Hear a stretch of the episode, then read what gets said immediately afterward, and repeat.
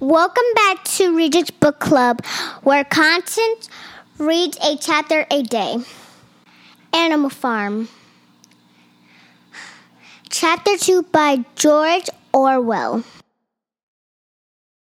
3 nights later, old Major died peacefully in his sleep. His body was buried at the foot of the orchard. This was early in March. During the next 3 months, there was much secret activity.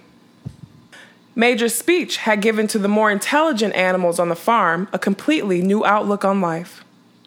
They did not know when the rebellion predicted by Major would take place. They had no reason for thinking that it would be within their own lifetime.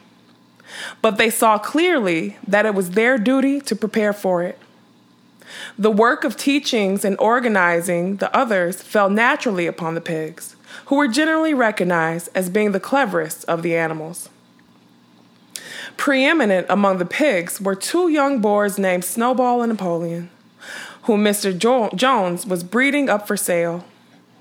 Napoleon was a large, rather fierce-looking Berkshire boar, the only Berkshire on the farm, not much of a talker, but with the reputation for getting his own way. Snowball was a more vivacious pig than Napoleon, quicker in speech and more inventive, but it was not considered to have the same depth of character. All the other male pigs on the farm were porkers. The best known among them was a small fat pig named Squealer, with very round cheeks, twinkling eyes, nimble movements, and a shrill voice. He was a brilliant talker, and when he was arguing some difficult point, he had a way of skipping from side to side and whisking his tail, which was somehow very persuasive. The other said of Squealer that he could turn black into white. These 3 had elaborated old Major's teachings into a complete system of thought, to which they gave the name of animalism. Several nights a week, after Mr. Jones was asleep, they held secret meetings in the barn and expounded the principles of animalism to the others. At the beginning, they met with much stupidity and apathy. Some of the animals talked of the duty of loyalty to Mr. Jones, whom they referred to as master, or made elementary remarks such as, "Mr. Jones feeds us. If he were gone, we would starve to death." Others asked such questions as, "Why should we care what happens after we're dead?" Or, "If this rebellion is to happen anyway, what difference does it make whether we work for it or not?" And the pigs had great difficulty in making them see that this was contrary to the spirit of animalism. The stupidest questions of all were asked by Molly, the white mare. The very first question she asked Snowball was, "Will there be sugar after the rebellion?" "No," said Snowball firmly, "but we have no means of making sugar on this farm. Besides, you do not need sugar. You will have all the oats and hay you want." "And shall I still be allowed to wear ribbons in my mane?" asked Molly. "Comrade," said Snowball, "those ribbons that you are so devoted to are the badge of slavery. Can you not understand that liberty is worth more than ribbons?" Molly agreed, but she did not sound very convinced. The pigs had an even harder struggle to counteract lies put about by Moses, the tame raven. Moses, who was Mr. Jones's especial pet, was a spy and a tale-bearer, but he was also a clever talker. He claimed to know of the existence of a mysterious country named Sugar Candy Mountain, to which all animals went when they died. It was situated somewhere up in the sky, a little distance beyond the clouds, Moses said. In Sugar Candy Mountain, it was Sunday 7 days a week. Clover was in season all the year round, and lump sugar and linseed cake grew on the hedges. The animals hated Moses because he told tales and did no work. But some of them believed in Sugar Candy Mountain, and the pigs had to argue very hard to persuade them that there was no such place. Their most faithful disciples were the 2 cart horses, Boxer and Clover. These two had great difficulty in thinking anything out for themselves. But having once accepted the pigs as their teachers, they absorbed everything that they were told and passed it on to the other animals by simple arguments. They were unfailing in their attendance at the secret meetings in the barn and led the singing of Beasts of England, with which the meetings always ended. Now, as it turned out, the rebellion was achieved much earlier and more easily than anyone had expected. In past years, Mr. Jones, although a hard master, had been a capable farmer, but of late he had fallen on evil days.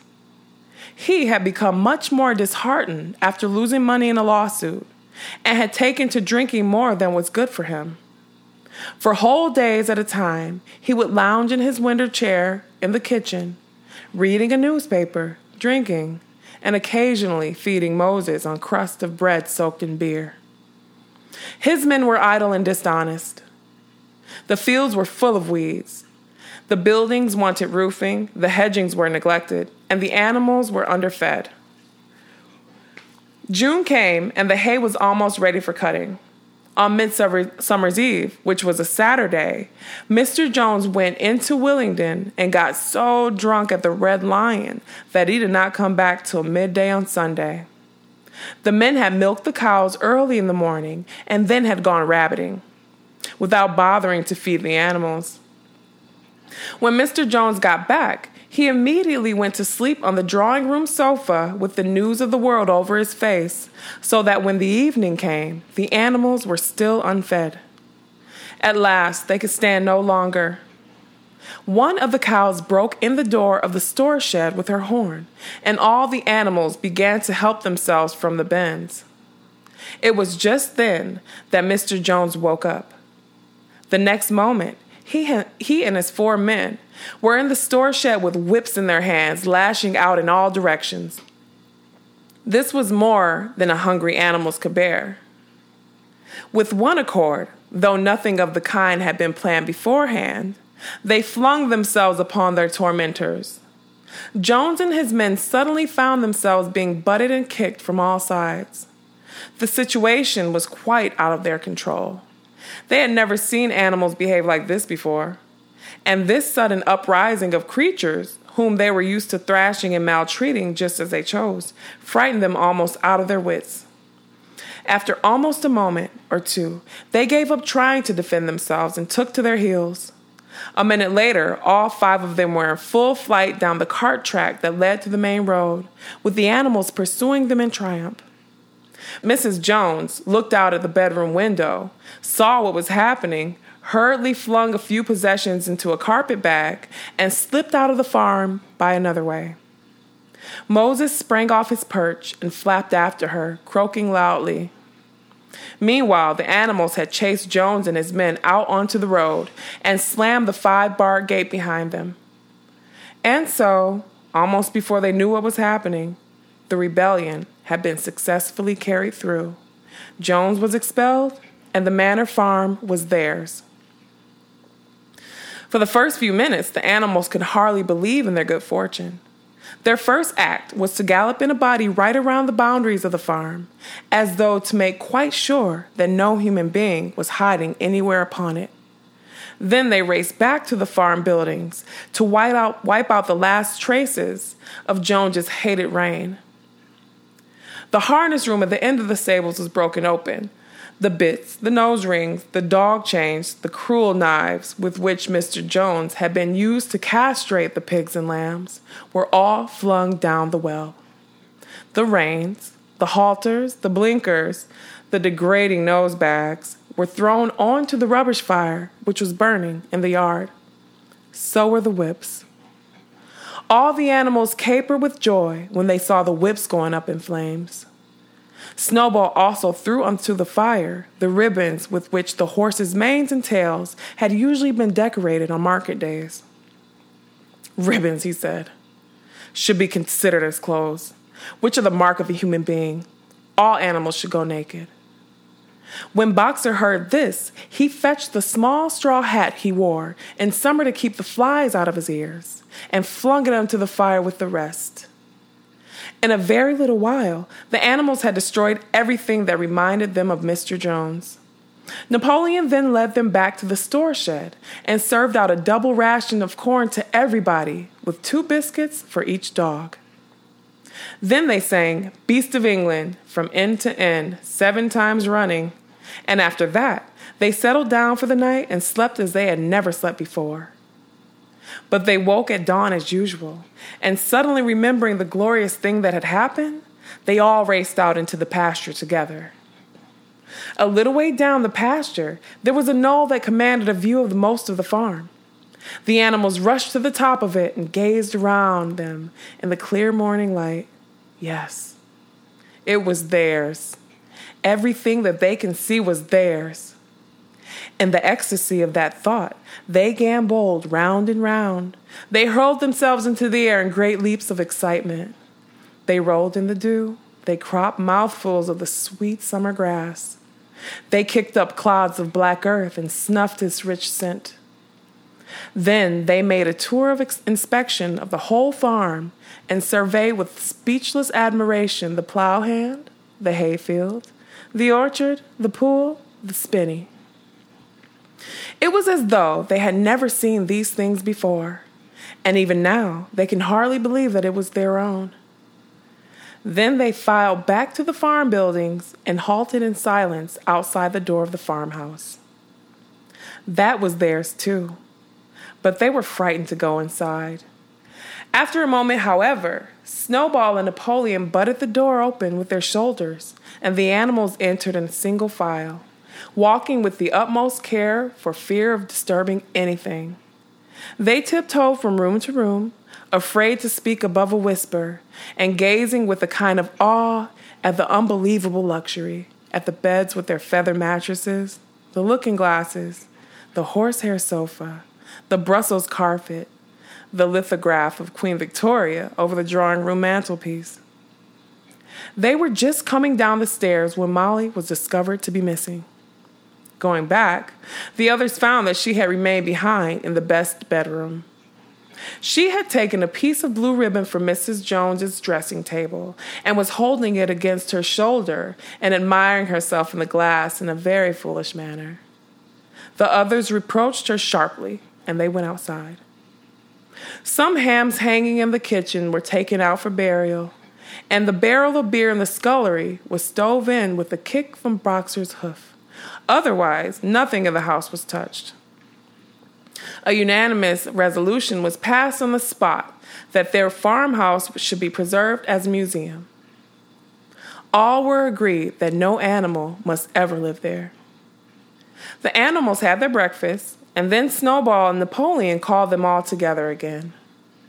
"Comrades," said Snowball, "it is 6:30, and we have a long day before us. Today we begin the hay harvest, but there's another matter that must be attended to first."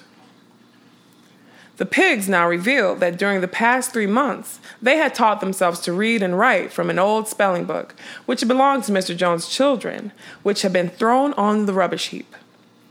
Napoleon sent for pots of black and white paint and led the way down to the 5-bar gate that gave on to the main road.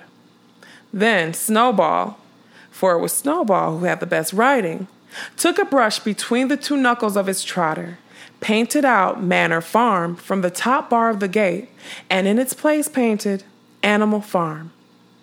This was to be the name of the farm from now onwards. After this, they went back to the farm buildings, where Snowball and Napoleon sent for a ladder, which they caused to be set against the end wall of the big barn. They explained that by their studies of the past 3 months, the pigs had succeeded in reducing the principles of animalism to 7 commandments. These 7 commandments would now be inscribed on the wall. They would form an unalterable law by which all the animals on Animal Farm must live forever after. With some difficulty, for it's not easy for a pig to balance himself on a ladder, Snowball climbed up and set to work, with Squealer a few rungs below him holding the paint pot. The commandments were written on the tarred wall in great white letters that could be read from 30 yards away. They ran thus: The seven commandments. Number 1, whatever goes upon 2 legs is an enemy. 2, whatever goes upon 4 legs or has wings is a friend. 3, no animal shall wear clothes. 4, no animal shall sleep in a bed. 5, no animal shall drink alcohol. 6, no animal shall kill any other animal. And 7, all animals are equal. It was very, very neatly written. And except for that, friend was written friend, and one of the S's was the wrong way round. The spelling was correct all the way through. Snowball read it aloud for the benefit of the others. All the animals nodded in complete agreement, and the cleverer ones at once began to learn the commandments by heart. "Now, comrades," cried Snowball, throwing down the paintbrush, "to the hayfield! Let us make a point of honor to get in the harvest more quickly than Jones and his men ever could do." But at this moment, the 3 cows, who had seemed uneasy for some time past, set up a loud lowing. They had not been milked for 24 hours, and their udders were almost bursting. After a little thought, the pigs sent for buckets and milked the cows fairly successfully, their trotters being well adapted to this task. Soon there were 5 buckets of frothing, creamy milk, at which many of the animals looked with considerable interest. "What's going to happen to all that milk?" said someone. "Jones used to mix it in some of our mash," said one of the hens. "Never mind the milk, comrades," cried Napoleon, placing himself in front of the buckets. "That will be attended to. The harvest is more important. Comrade Snowball will lead the way. I shall follow in a few minutes. Forward, comrades, the hay is waiting." So the animals trooped down to the hayfield to begin the harvest. And when they came back in the evening, it was noticed that the milk had disappeared. See you tomorrow.